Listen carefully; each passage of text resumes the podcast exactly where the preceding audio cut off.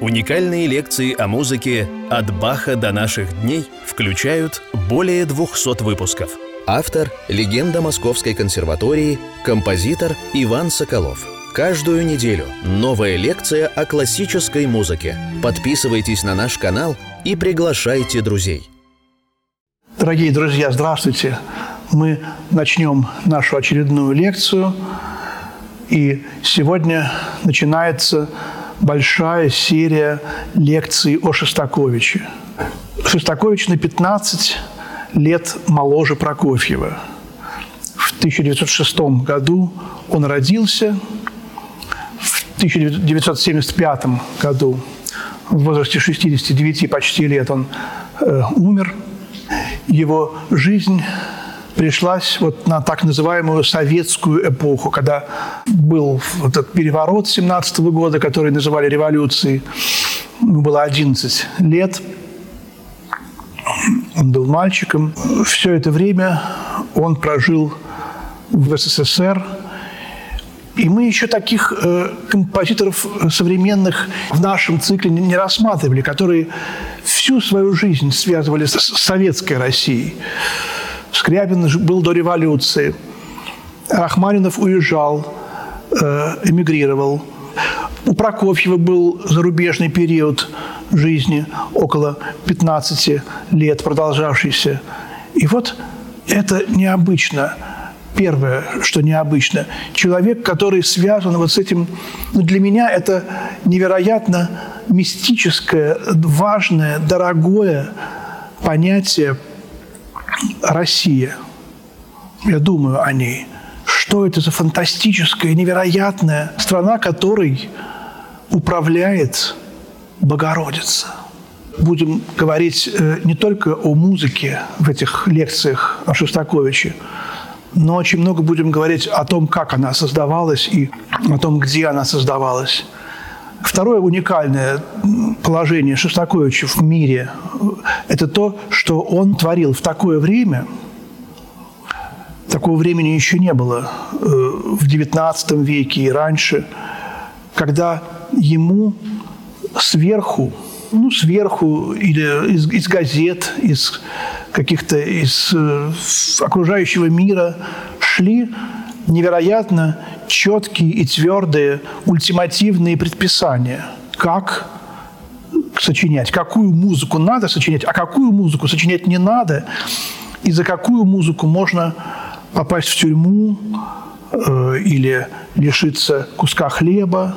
В общем, э, он находился в состоянии э, давления на себя сверху. Мы потом вспомним, как это давление началось, откуда оно взялось. Но такого раньше не было. Глинка, Чайковский, Мусорский. Ну да, была цензура, да, были какие-то вещи. Не на пустом месте это, это жуткое давление на художника взялось. Не на пустом, совсем не на пустом.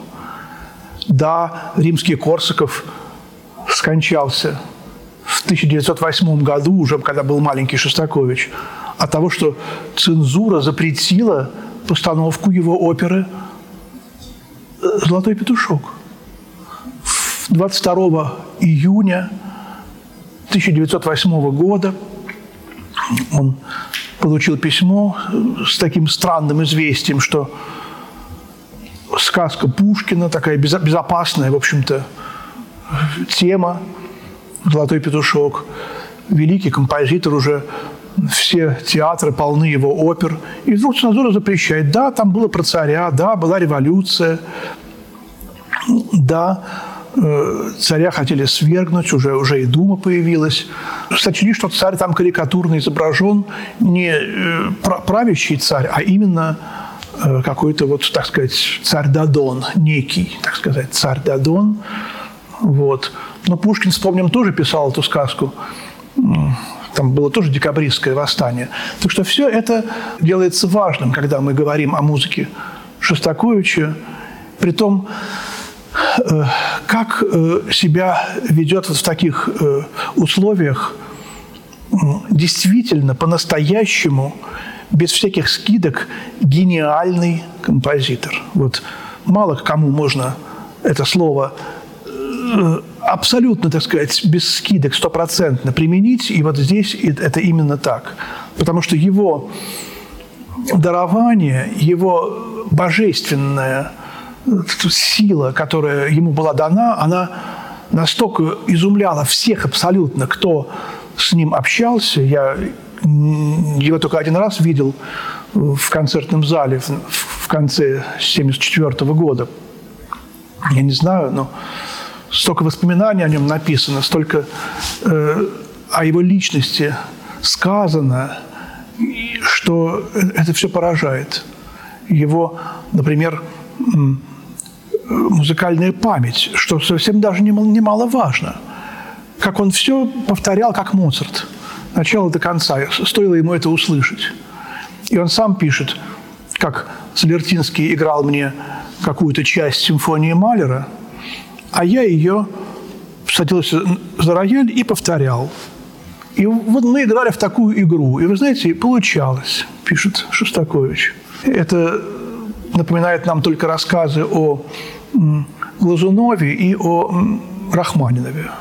Ну и Моцарт. Конечно же, Моцарт обладал такой памятью. Э, вот больше просто я, по крайней мере, вот не знаю в истории музыки таких случаев, такой фантастической памяти. Ну и это касалось, естественно, и его собственной музыки, и всего, что он читал, и людей, с которыми он общался, и всего остального. Вот такая особенность. Но, кроме того, у него была абсолютно невероятная, фантастическая любовь к музыке и воля к ее созданию. Вот как когда э, в 1948 году просто, так сказать, э, от него не было оставлено камня на камне, как от всей русской музыки, советской музыки в то время. Он сказал, что он будет писать музыку, даже если у него отрубят руки. А вероятность действительно была. И он возьмет э, э, перо в зубы и будет писать музыку зубами. И он сказал это кому-то, я уж не знаю кому, но он был не пафосный человек. Он такие вещи не объявлял, но он кому какому-нибудь, может быть, другу сказал своему. Вот есть много воспоминаний его друзей, письма.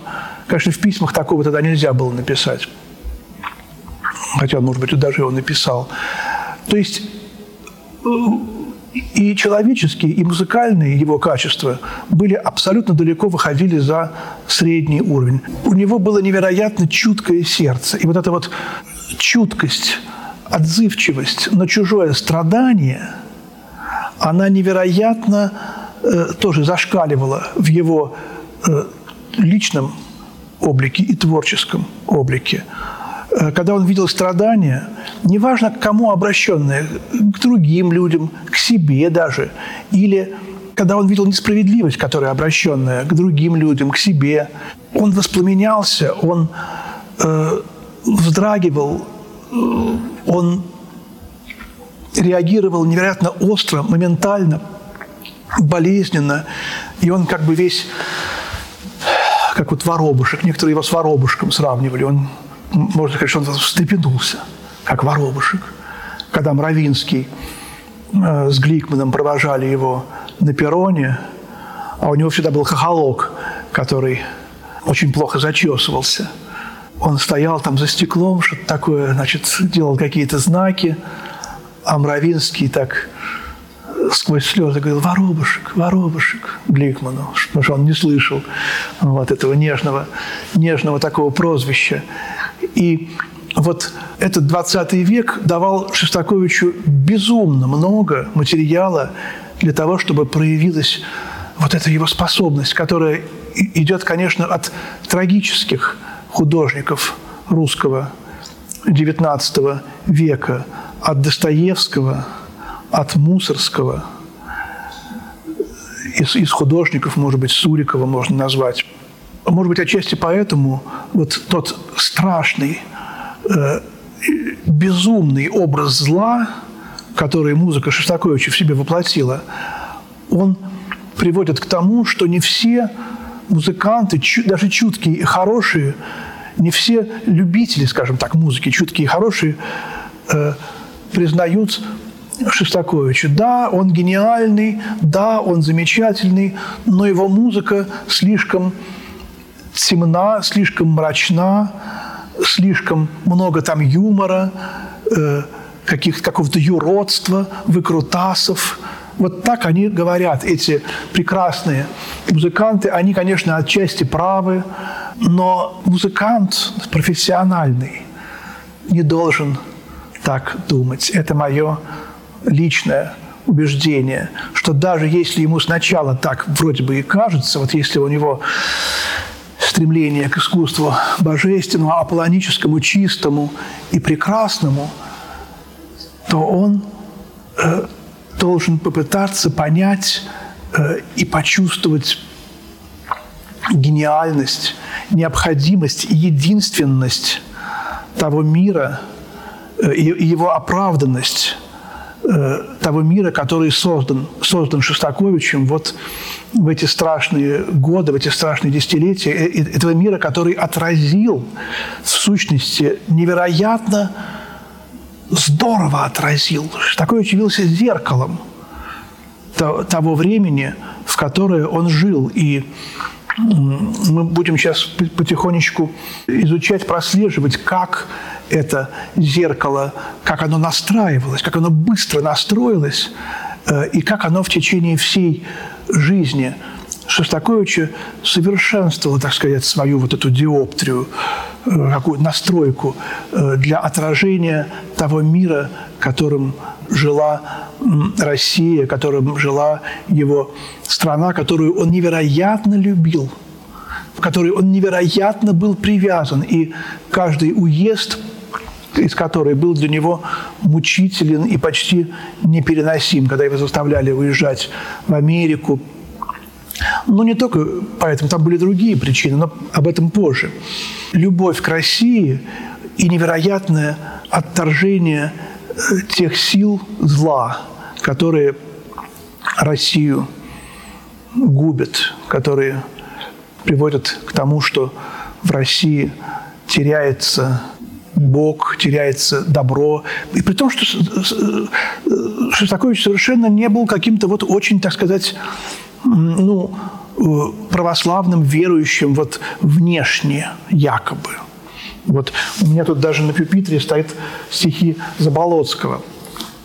1903 года мой любимый русский поэт.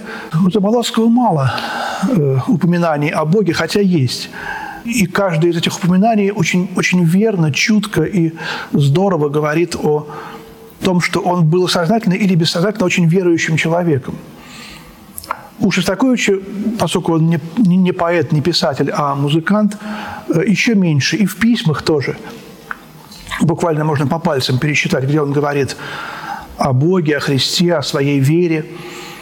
Но все равно мы видим, что он как бы является таким вот нравственным мучеником, исповедником искусства, исповедником, как бывают э, в православной вере, люди, которых мучают, люди мученики, люди, которые исповедуют, несмотря на атеизм, какие-то препятствия свою веру, называются исповедники. Так вот, Шостакович был исповедником красоты в искусстве – он исповедовал любовь к музыке, любовь к добру, к прекрасному. Э, и он не говорил это, э, не называл эту любовь к Богу, и у него нет литургии всеночной, но все равно э, мы прослеживаем вот эту невероятную нравственную и что не то же самое, но в какой-то степени похоже религиозную сущность его музыки. Мы прослеживаем эти, э, эти начала, и очень важно, как эти начала у него в творчестве, несмотря на все его преследования нравственные, а может быть и благодаря этим преследованиям они возрастают. Вот это очень странный момент, как вот эти жуткие э, гонения – которые искусство, любое искусство, литература, поэзия, э, живопись, музыка, архитектура, театр, э, эти гонения, которые русское, советское искусство начало испытывать, начиная с конца 20-х годов, как эти гонения вплоть до начала 90-х годов, вплоть до, может быть, конца 80-х, так скажем, тут уже я помню это время, как они не только мешали э, создавать гениальные произведения искусства, но, но совершенно парадоксальным образом они помогали их создавать. И мы, конечно, не будем за это никого хвалить, никаких тиранов XX века, что они создали эзопов язык, которым Шостакович говорил. Они э, явились причиной того, что возникла эта э, формула иносказания в э, письмах сначала, а потом и в искусстве. Возникла тайнопись, возникли шифры. Эти шифры были не только у Шостаковича, эти шифры были у Альбана Берга э, в струнном э, квартете и в сюите для струнного квартета. Все это было. Но у Шостаковича это было очень необычно, и это было и у Брамса. Я уже помню тот момент, когда началась перестройка, и когда мы все, живущие под этим, так сказать, пресс-папье, таким, уже 80-е годы, оно было совсем не таким, так сказать, жестким, как раньше, э, но все равно я его чувствовал. И вдруг его не стало. И, и очень многие тогда говорили прямо открыто, что чего-то как бы стало не хватать, что исчез Э, вот эта вот энергия сопротивления этому э, злу, которое на тебя давит. И многие немножко как бы растерялись. А что? Никто вроде не мешает, против чего мы, так сказать, э, поднимаем свой голос на перекрестках жизни и искусства. Не у всех, у некоторых возникло замешательство. Конечно, может быть, я и ошибаюсь, об этом долгий разговор, интересно можно говорить, но это немножко уже выходит за рамки э, нашей темы Шостакович. Грандиознейшей темы. Музыка, жизнь Шостаковича расписаны э, невероятно. Можно, знаете, привести пример. Пушкин. Некое такое культовое значение э, Пушкина. Вообще, когда мы говорим о Шостаковиче, это уже 20 век, это уже наше время, и, как сказал Алексей Толстой, ходить бывает склизко по камешкам иным. Итак, о том, что близко, мы лучше умолчим. Это знаменитое его окончание э, истории государства российского, гениальнейшей истории. Вот. И вот эта вот склизкость, она уже тут начинает чувствоваться, когда вот мы говорим о Шостаковиче. Вот, хотя вроде бы уже прошло, так сказать, 50 лет почти со дня его смерти, более 100 лет со дня его рождения, и все равно она чувствуется. Как говорится, Россия – страна с непредсказуемым прошлым. Да, это тоже вот из таких немножко склизких анекдотов, афоризмов. И вот, вот это его невероятное такое качество, трагичность – э, темный, темный гений. Кстати, очень, очень поздно э, обнаружилось э, дарование, совершенно без таких вот моцартовских э, моментов вундеркинда.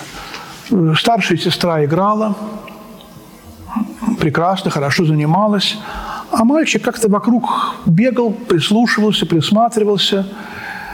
И в какой-то момент вдруг что-то такое стали с ним попробовать и он сыграл чуть ли не с листа весь детский альбом Чайковского. Выяснилось, что он все запоминает. Ему уже было лет 8 или 9, э, ну, довольно поздно уже. И тут же он начал сочинять что-то. Марш памяти жертв революции вспоминался с большим, так сказать, пафосом и удовольствием в советское время.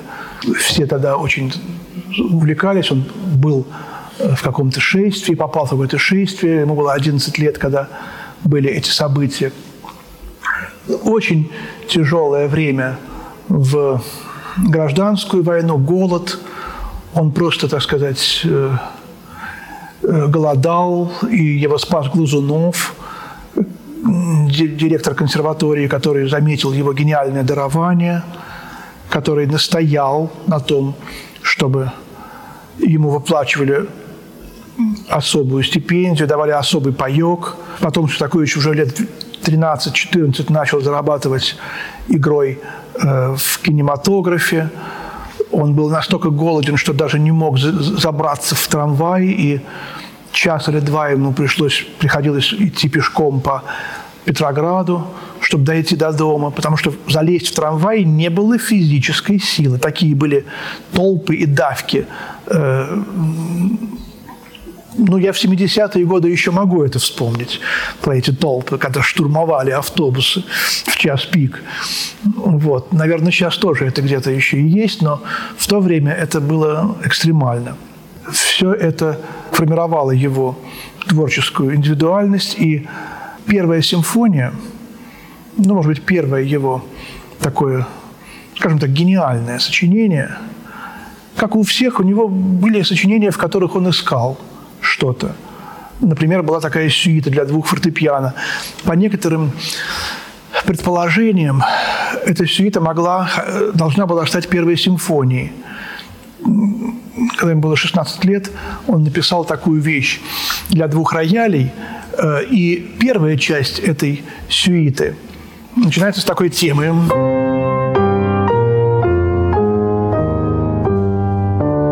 Такие кварты, идущие вниз. И эта тема потом Шостакович использует в своей альтовой сонате. Может быть, там в альтовой сонате есть цитаты, первые ноты всех 15 симфоний, и именно то, что эта тема тоже используется Э, начальные звуки этой сюиты э, может являться указанием на то, что это должна была быть первая симфония, посвященная отцу, погибшему в то время, умершему в то время, по-моему, 21 год. А уже первая симфония была написана в 25 году. Потом, наверное, Шостакович э, такой резкий рывок, как композитор, сделал что эта сюита для двух фортепиано очень быстро стала для него слишком детским сочинением, и он не стал ее инструментовать. Он написал первую симфонию, инструментовал ее, и она была тут же, э, буквально вот в 18-19 лет, когда была автору, исполнена э, дирижером, по-моему, был Малько, и тут же эту симфонию стали играть во всем мире. Тут же, моментально. Ее играли и в Северной, и в Южной Америке, и в Европе. Я могу ошибиться, но э, фамилии дирижеров Тосканини, Бруно Вальтер, Клемперер и самые, так сказать, величайшие дирижеры э, 20 века, если не тогда, вот уже в конце 20-х, то потом тут же поняли, какой перед ними масштаб таланта и играли и первую, и все последующие симфонии. Не все. Вторая и третья симфонии были у него написаны в таком вот мощном агитационном советском стиле, э, невероятно усложненном полифонически по ткани оркестровой, особенно вторая симфония, и, и там были хоры в конце.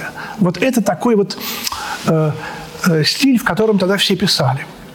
Вот. И музыка второй и третьей симфонии, она очень похожа вот на то, что создавалось в то время. Вообще видно, как этот гений Шостаковича создавался не на пустом месте. Если мы возьмем э, музыку его гениальных, гениальных друзей э, и современников, например, Гавриила Попова, то мы обнаружим, что это совсем не хуже. Или Масолова, Александра Мо, Васильевича Мосолова. Даже вот фамилию сейчас, может быть, никто и не вспомнит. Но, конечно, в среде музыкантов, э, любящих музыку 20 века, это очень важное имя. Рословец, Дешевов, Лурье. Все эти фамилии очень важны, и многие из них были знакомыми, друзьями Шостаковича, которые были не так уж сильно менее гениальными, талантливыми, но каким-то образом вот э, не, не, не так реализовались. У Попова тоже пять симфоний, по-моему, пять. Вот у Масолова пять симфоний. И, может быть, я ошибаюсь, но это очень крупное дарование, и их музыка она достойного места, конечно, никогда не, не займет и не занимает, но проделываются все попытки, чтобы каким-то образом э, исполнить, найти то, что не сыграно, то, что исчезло из музыки этих э, прекрасных, незаслуженно забытых композиторов. Вот эти попытки начались только в э, конце 80-х, ну, скажем так, 80-е годы возрождения этой музыки. И вот тут мы начинаем как бы думать, а почему Шостакович э, стал уже в 20-е, уже в 30-е и так далее годы гораздо более известным, чем они. А почему он стал, ну, скажем так, самым первым из композиторов СССР?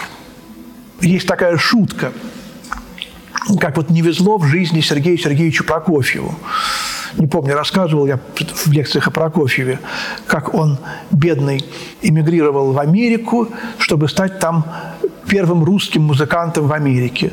Но там Рахманинов ему перешел дорогу. Он тут же быстро стал самым лучшим пианистом. И он вернулся, так сказать, в Европу, обосновался в Париже и думал, что он станет во Франции самым лучшим русским музыкантом. Но там Стравинский уже быстренько, так сказать, себе э, почву подготовил. И Сергей Сергеевич там в 20-е, начале 30-х годов пытался быть первым и опять вторым, значит, был. Тогда он решил в Россию податься. А тут Шостакович как раз подрос. Я думаю, что это совершенно не важно, кто, кто первый. Это не спорт, это не какая-то такая, я не знаю, не политика. И в любом случае и Рахманинов, и Стравинский, и Прокофьев, и Шостакович, они занимают экстраординарное место в мировом пантеоне русских музыкальных гениев. Это понятно, кто из них первый. Но такая как бы шуточка существует. Шостакович всегда, примерно с конца, даже с середины, может, 30-х годов уже был первым советским композитором. И вот хотя так официально такого титула не было, придворный композитор Сталина. Такого не было, конечно, титула, но если, так сказать, вот возникал вопрос, кто, то ответ был только один – Шостакович. Это было ясно. И тут была большая нервная тяжесть в том, чтобы нести этот, этот титул. Надо было, с одной стороны, э, все свои, так сказать, гениальные предпосылки реализовывать, а с другой стороны, ты находился постоянно под бдительным оком вот этих вот каких-то вышестоящих людей, э, которые все прочитывали.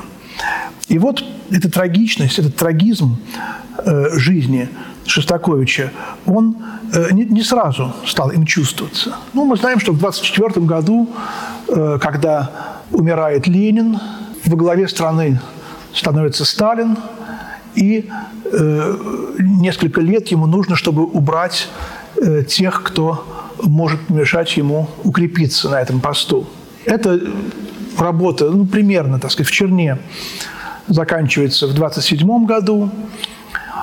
И в этом году, 27-м, мы э, становимся свидетелями невероятного триумфа советского искусства. Всемирная Парижская выставка – павильон СССР, 27 год, далеко превосходит по смелости, по яркости, по гениальности все, что создано другими странами. И это знаменитое историческое событие в области искусства советского.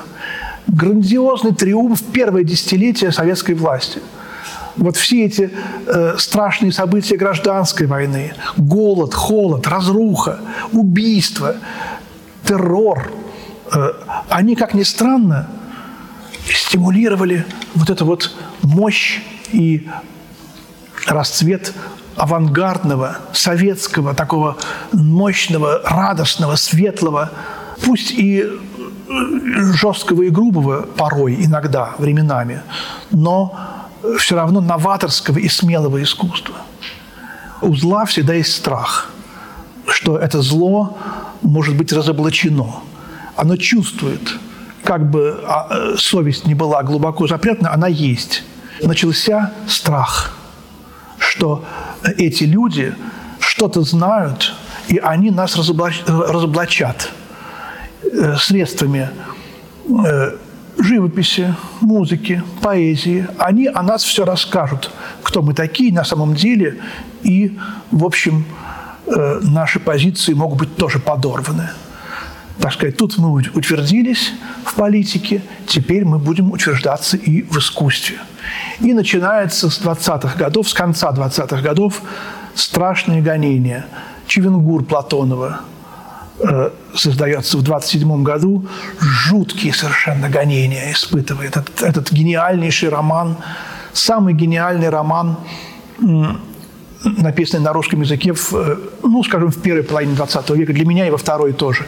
Собственно, то, чем занимался всю жизнь Шостакович, создание эзопового языка, он стал этим заниматься с начала 30-х годов, когда почувствовал, что ему начинают вставлять палки в колеса страшные статьи, разгромные, про его балеты, э, «Золотой век», «Болт», «Светлый ручей». И, конечно, статья 1936 года «Сумбур вместо музыки». Уже когда полным ходом шла лавина репрессий, вот тут э, уже он прочел эту статью и понял, что за него взялись серьезно.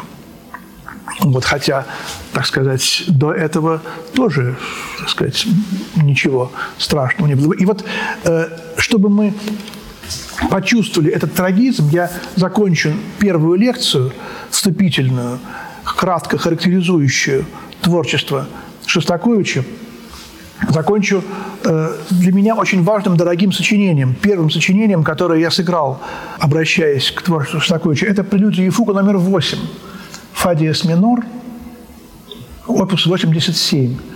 Мы будем говорить об этой музыке отдельно, когда будем разбирать все прелюдии и фуги. Э, но здесь я просто сыграю ее сначала до конца, чтобы э, то, о чем я говорил, всю эту лекцию нашло бессловесное, но музыкальное завершение.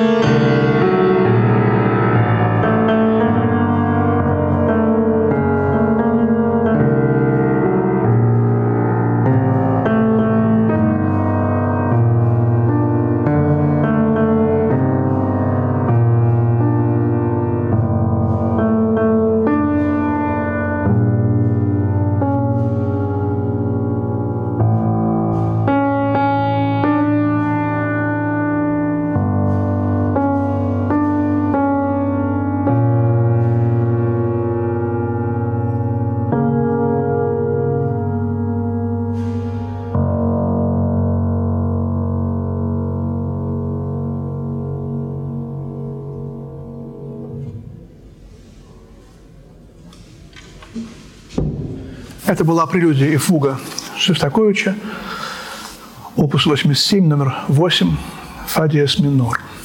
Спасибо. Всего доброго. До свидания.